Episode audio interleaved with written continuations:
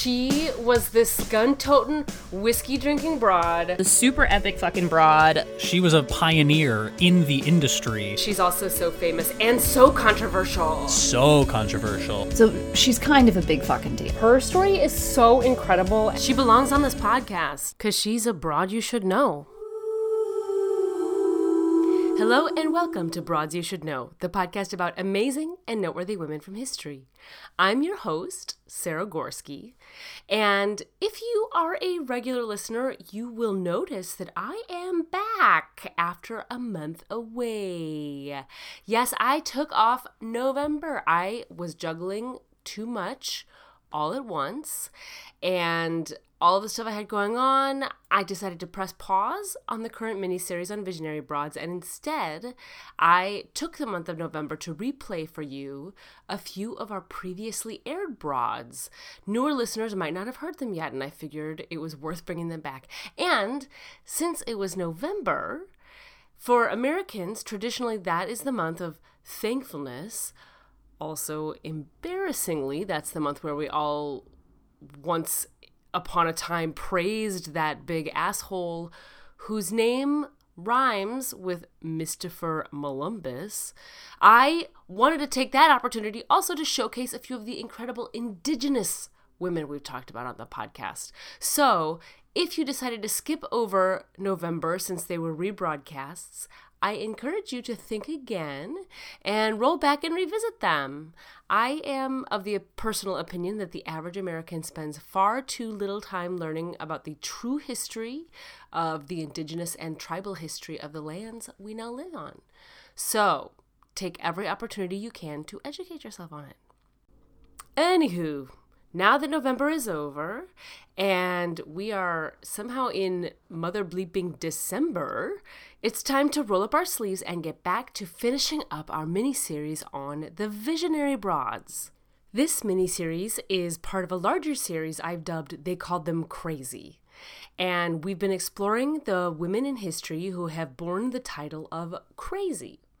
Were they really crazy or were the dude writers of history calling them that out of convenience.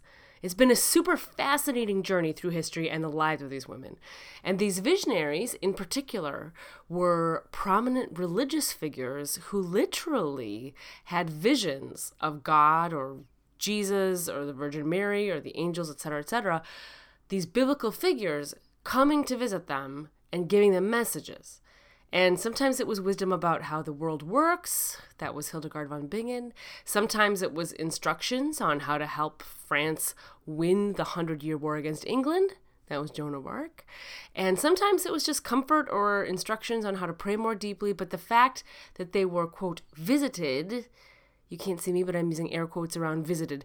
The fact that they were visited brought them status and recognition in society at a time when women rarely achieved anything that was noted in the histories. And now we arrive at today's broad Margery Kempe. Margery was born in England around 1373 AD. So this is deep into the Middle Ages. This is about the time that Chaucer wrote Canterbury Tales for you English lit nerds that are listening.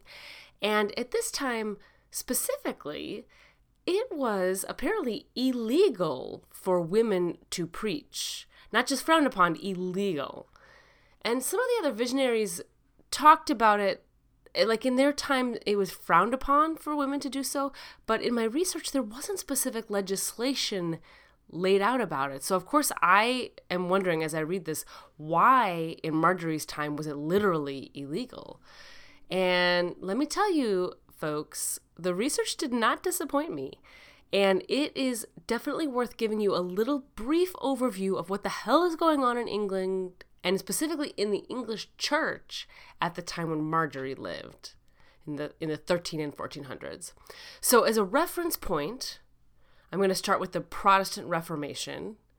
That was heavily influenced by Martin Luther's writings, and it was put into motion or action rather by King Henry VIII who really didn't like that the Catholic Church didn't allow him to divorce his wife.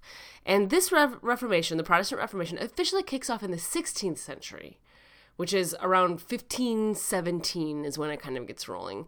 So we're before that. We're in in the 13, late 1300s, early 1400s. So the rumblings of dissatisfaction with the Catholic Church in England didn't start with the Protestant Reformation. They actually go back much further than that. And in Margery's time, these rumblings were known as Lollardy or Lollardism or the Lollard movement. Super weird word, right? I, I, looked it up and uh, because I was like, where where does that come from? Is it related to Lollapalooza? Who knows?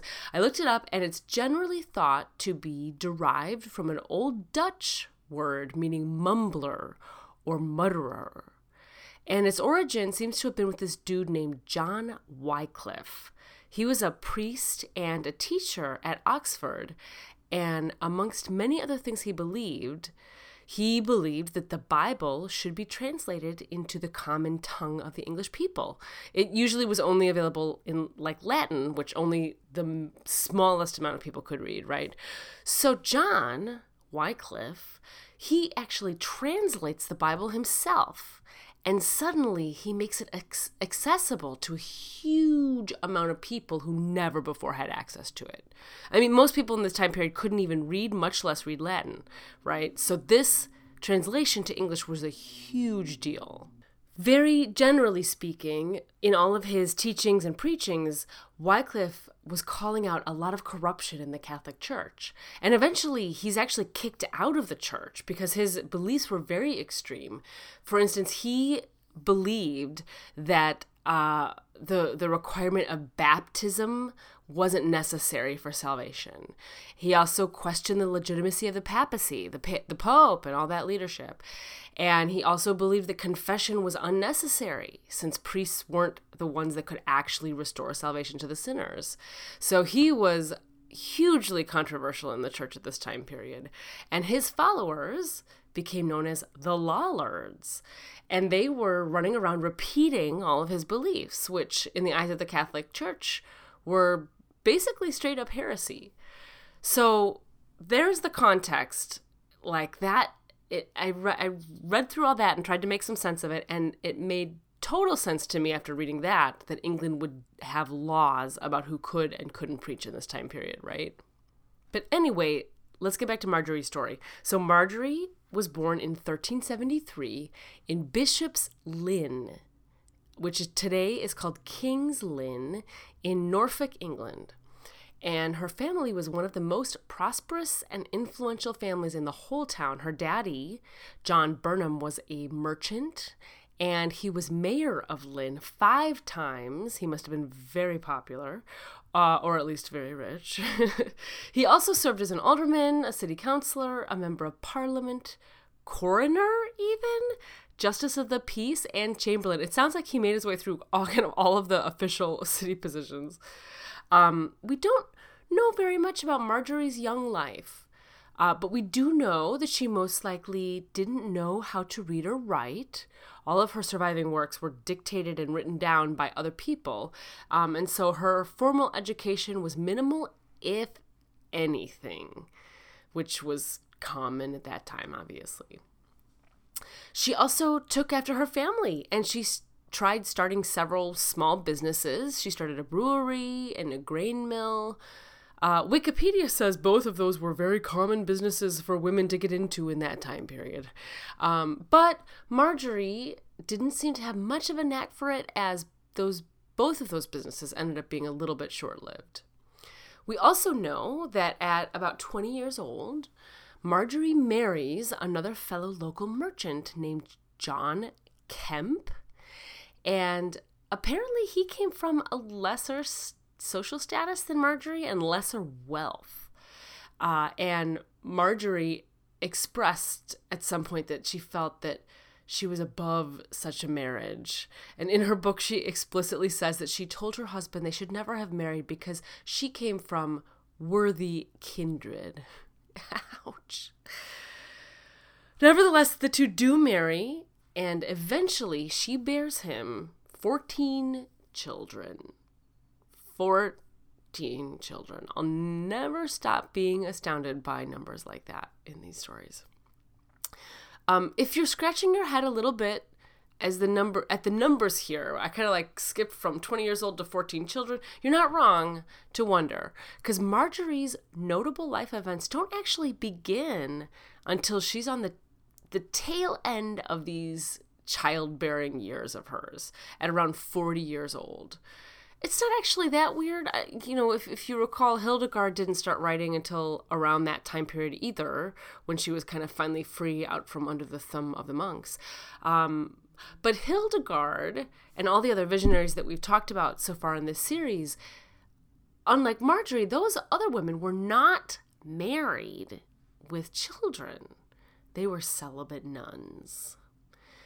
Hmm. I'm sure there's no correlation between those facts and the fact that Margery was never canonized by the church like the other women, right? I'm digressing. We'll get back to Margery. It turns out all we really know about Margery is found in her seminal and only publication, which is known as The Book, or as history has called it, The Book of Margery Kempe. And believe it or not, this book is actually the very first recorded autobiography in the English language. How about that? And get this Margery's story was more or less lost to time entirely until 1934. And the story of the book's survival is kind of crazy in itself, so I'm going to tell you that story too. In 1934, a Colonel W. Butler Bowden, or Bowden, uh, found it in his cupboard. I'm going to quote this directly from Sarah Biggs, who's the British Library's medieval team uh, employee. She says, quote, the story goes that when Colonel W. Butler Bowden was looking for a ping pong bat in a cupboard at his family home near Chesterfield in the early 1930s, he came across a pile of old books. Frustrated at the disorder, he threatened to put the whole lot on the bonfire the next day so that bats and balls would be easier to find in the future.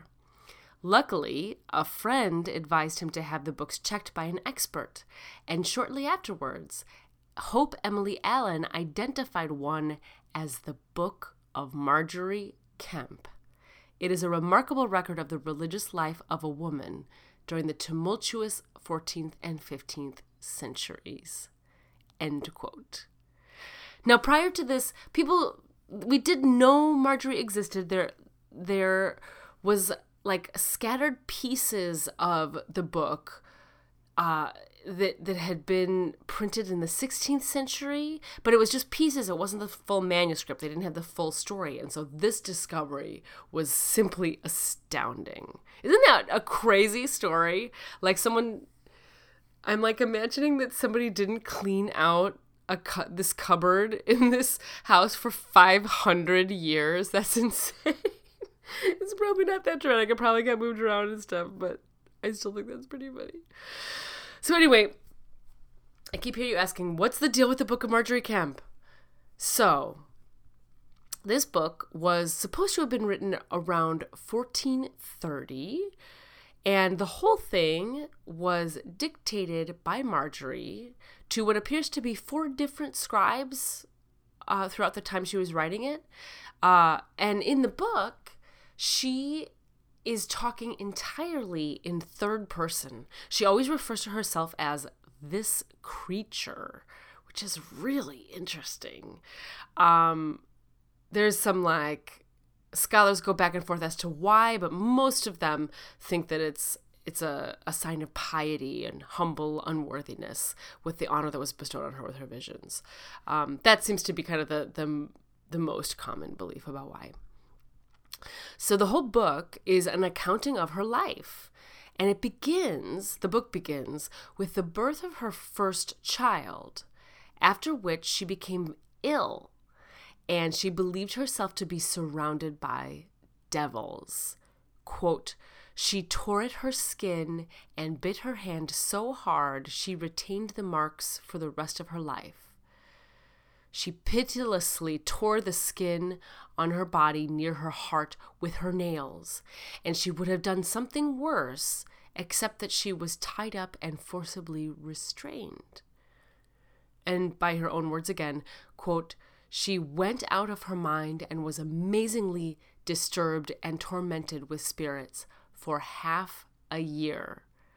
Devils opening their mouths all alight with burning flames of fire, as if they would have swallowed her in, sometimes pawing at her, sometimes threatening her, sometimes pulling her and hauling her about both night and day.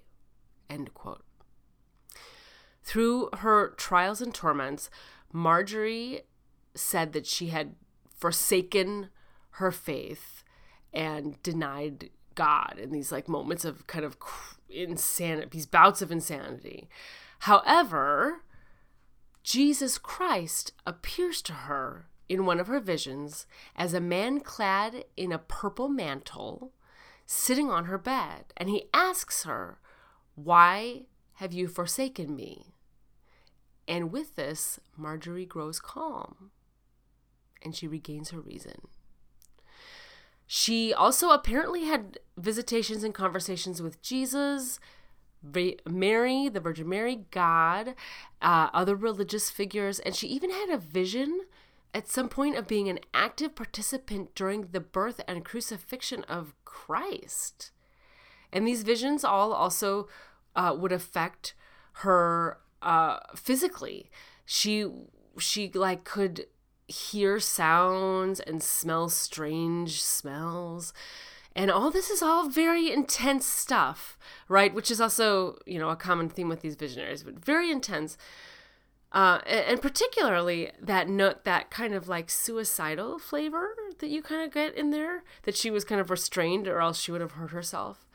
Um, and some historians and psychologists have actually kind of identified this particular sequence of her text as most likely to have been postpartum psychosis, which you know, if that is true or at least or partially true, um, that would also make this work, her work, the first autobiographical documentation of serious mental illness there really isn't any literature that kind of broaches this topic. This is kind of a, a first in that department.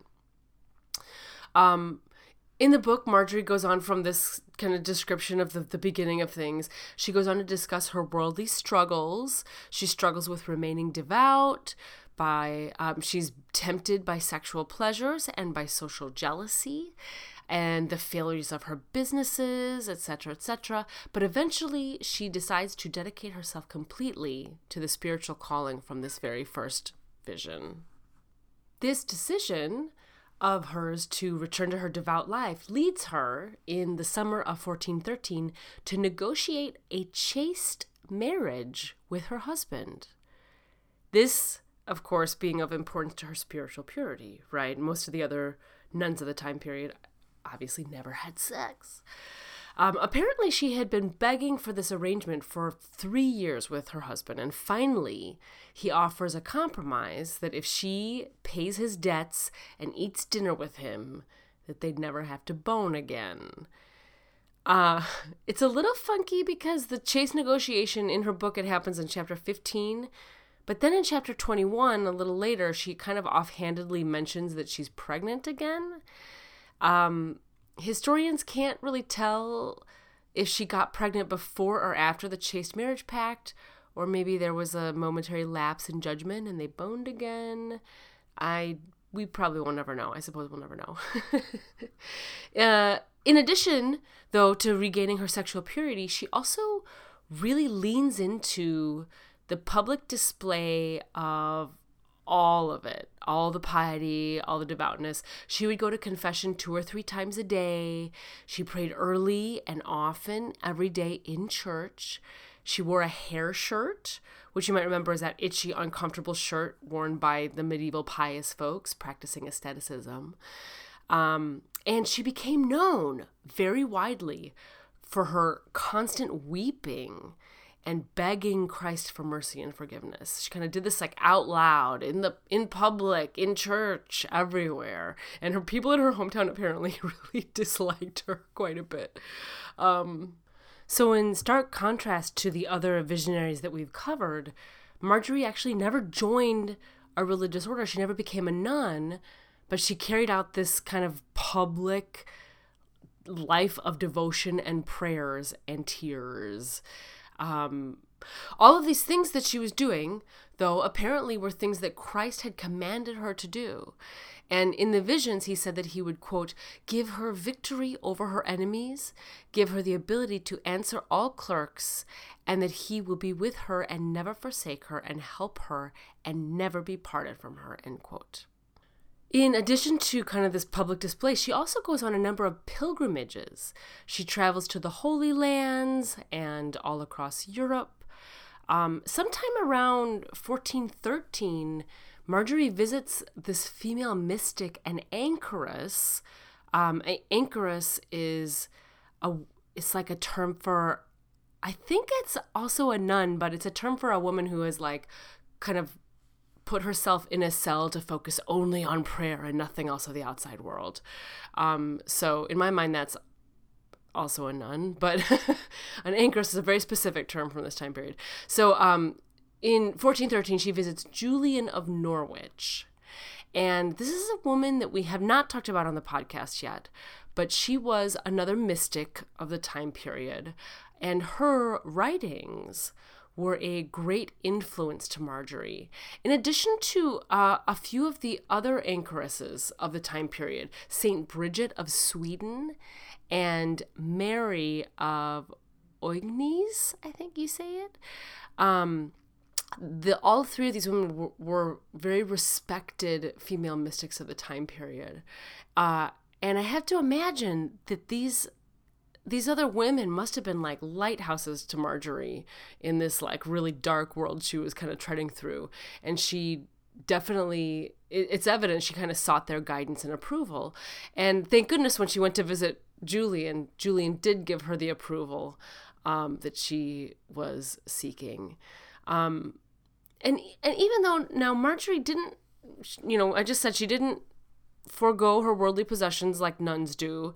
Um, it was not a very easy path that she was walking with her her devout life and pilgrimages. She was constantly harassed by the church, and frequently she was threatened with hearsay and uh, any stamp of approval that she got from other influential religious people at the time went a really long way to protecting her against all of these allegations that people would, would be flinging at her. Um, in her book, Margery recounts a few different public interrogations while she's traveling, including when she was arrested by the mayor of Leicester, who accused her in Latin of being, quote, a cheap whore, a lying lollard, there's that word again, um, and he threatened her with prison. But clever, clever Margery, she was so, so clever, um, was able to insist on the right of the accusations to be made in English.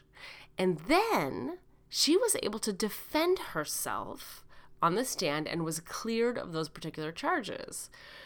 Only to be brought to trial again later by the abbot, dean, and the mayor, and she was in prison for three weeks. Um, and later on, she would also face out specific hearsay charges but the Archbishop eventually finds her innocent, and she is eventually cleared of kind of these most serious of serious accusations. Ultimately, the Book of Margery Kempe is a very smart expression of the tension in late medieval England between the institutional Catholic orthodoxy and those that were rising up against it, especially, of course, these Lollards. And Margery was challenged many times by both the church and the civil authorities on her adherence to the teachings of the Catholic Church. Um, some of my sources also, some of them also talk about Margery as kind of a radical feminist of the time period. And while I am always eager to discover new proto feminist figures from history, I think it might be a bit of a stretch to call her that. Uh, because her writings, as far as far as I can tell from the research I've done here, aren't her writings don't call for like radical equality between the sexes or something similar to that. Um, but she did, however, manage to gain a manner of independence from her husband, especially in the bedroom, which was definitely a huge accomplishment for a woman of that time period. Um, and she did, the fact that she went head to head with the institution of the church um, is certainly nothing to snuff at from a feminist perspective. Um, I guess this kind of brings us to the end of her story. Um, she doesn't burn for hearsay, as some of her Lollard compatriots would end up doing. Uh, she seems to have lived a pretty robust life and is thought to have died sometime after 1438, but nobody really knows when. Obviously, that wasn't included in her book. Um, the church, as I said earlier, did not canonize her. Uh, after all, she was trying to overhaul them in a huge way with all of her writings and preachings, but she does have a commemoration day in the English church and in the American Episcopalian church, which kind of surprised me. I have no idea how that would have happened. Um, as usual, I glossed over quite a bit of the finer details of her writings and her travels and pil- pilgrimages and all that. So I do encourage you, listeners, to read more about her yourselves if you're interested, or better yet, uh, her book is has been translated. It's actually available, and you can read it in her own words. Um, so you can read that kind of like intense exploration of of um, postpartum psychosis. Um, but more more importantly, I think all the things that happen after that. Um, I'd be remiss not to ponder once more the main idea of this whole series, which is craziness. And the question of was Margery crazy? That recounting of her postpartum visions certainly continues to turn the heads of modern scholars today, even. But it's also really clear to me through all these accounts of her life that she was smart as hell. Not only negotiating her marriage bed, but her dealings with the church, and in the courts. And so I wonder, you know, maybe her accounting of all this madness in her book could have been more than just an autobiographical account. Maybe she was establishing her legacy as a woman of God and forging her own legitimacy. Maybe she really knew what she was doing and she outsmarted the patriarchy with her book.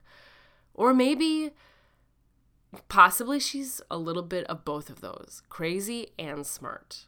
And this is pure speculation on my part, but I would probably guess that the truth is somewhere in between that spectrum. To learn more about Margery Kempe, see some art of her and some of her great quotes, you can head on over to broadsyoushouldknow.com. While you're there, you can click on over to the About page and read more about me. I got a bio, photos, links to all my other cool stuff is there, and my social stuff. And also, you should follow Broads You Should Know on social. We are on Facebook and Instagram at Broads You Should Know and Twitter at BYSK Podcast. To suggest a broad for future episodes, fill out the form on our website or email us at broadsyoushouldknow at gmail.com. Are you a fan of this podcast? If so, please help spread the word about us. Share your favorite episode with your friends and family and leave us a review on Apple Podcasts. Those things really help new listeners to find us. Broads You Should Know is produced by me, Sarah Gorski, and edited by Chloe Sky, with original music by Darren Callahan. Finally, if you really enjoyed this episode on Margery Kempe, you should check out some of our other visionary broads that we mentioned this episode, including Joan of Arc, Teresa of Avila, Catherine of Siena, and Hildegard von Bingen. See you next week for another Broad You Should Know.